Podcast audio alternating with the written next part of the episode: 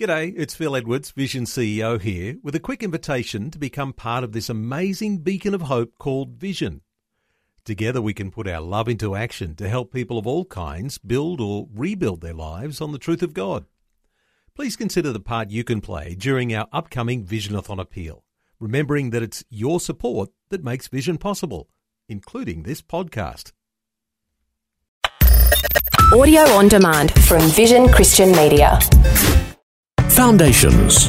And what about uh, 1 Timothy 2 5? This says, Therefore, there is one God and one mediator also between God and men, the man Christ Jesus, who gave himself as a ransom for all. Foundations. Understanding the Jewish foundations of our Christian faith. With Robbo Robinson and Mandy Warby.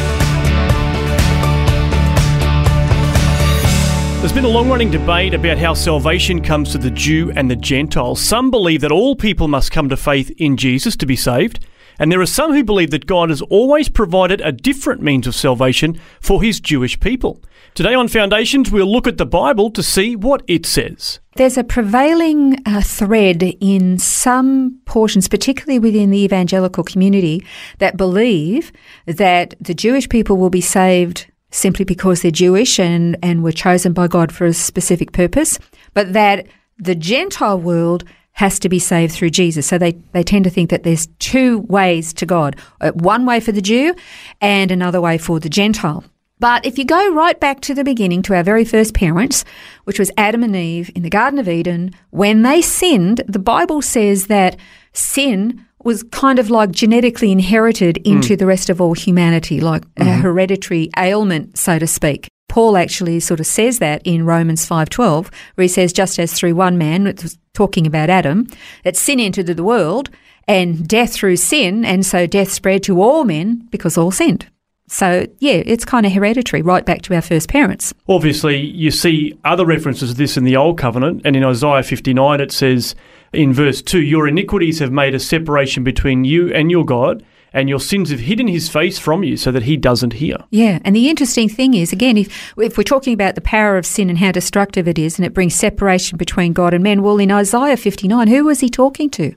He was actually hmm. talking hmm. to the Jewish people themselves. So the Jewish people are also separated from God because of their sin. And if you're not sure whether he's actually addressing that to the Jewish people, that was Isaiah 59, verse 2. If you go back to Isaiah 58, 1 and read that preceding chapter, he actually says, and I'll just a, just a little bit of a line here. It says, "Cry aloud, don't hold back, raise your voice like a trumpet, and and declare to my people their transgressions into the house of Jacob for their sins." So he's mm. specifically talking about the Jewish people. So the Jewish people are sinners and they're separated from God because of their sin in exactly the same way that Gentile people are also mm. separated from God and are guilty of sin. So, as you say, if you go back to Adam and Eve, which obviously Jews and Gentiles all have come from, yep. we're all in the same boat. We all need that, uh, you know, atonement, which we've talked about in a previous yep. program, but we all have that you know, need for the Messiah. We all have this infectious disease called sin mm. that has come all the way back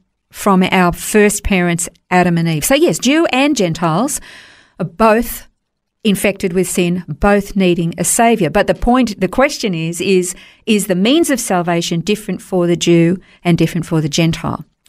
Okay, so if we, we mentioned Isaiah 59 2, what about Isaiah 59 1? It says, Behold, the Lord's hand is not so short that it can't save, nor is his ear so dull that it can't hear. So God is capable of reaching anyone, Jew or Gentile.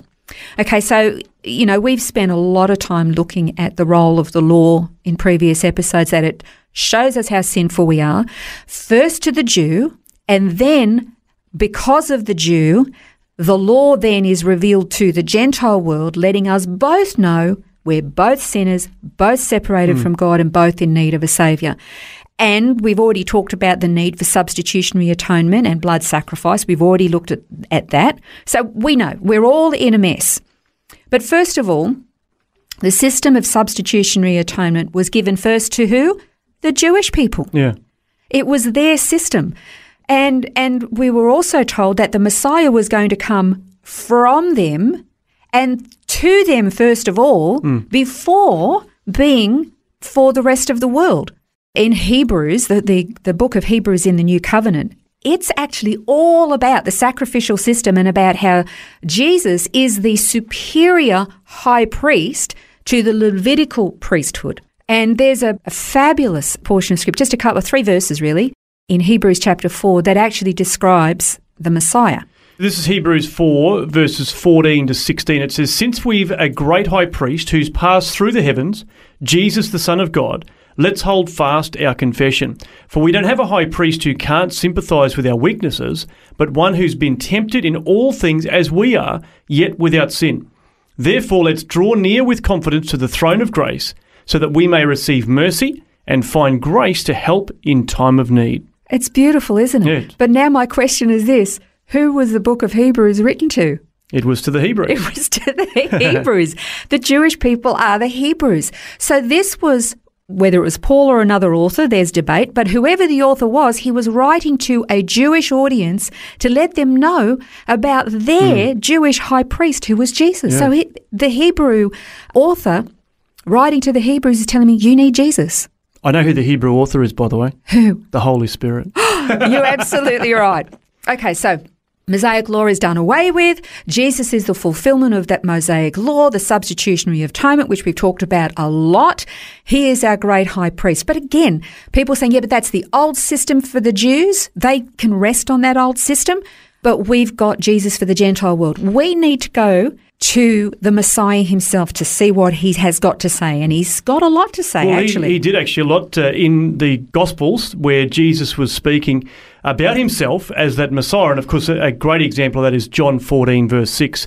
I am the way and the truth and the life. No one comes to the Father but through me. Absolutely. What about this one? He said, Jesus said to them again, Truly, truly, I say to you, I am the door of the sheep, and all who came before me are thieves and robbers, but the sheep didn't hear them. That's John 10, 7 to 8. He's hmm. the doorway.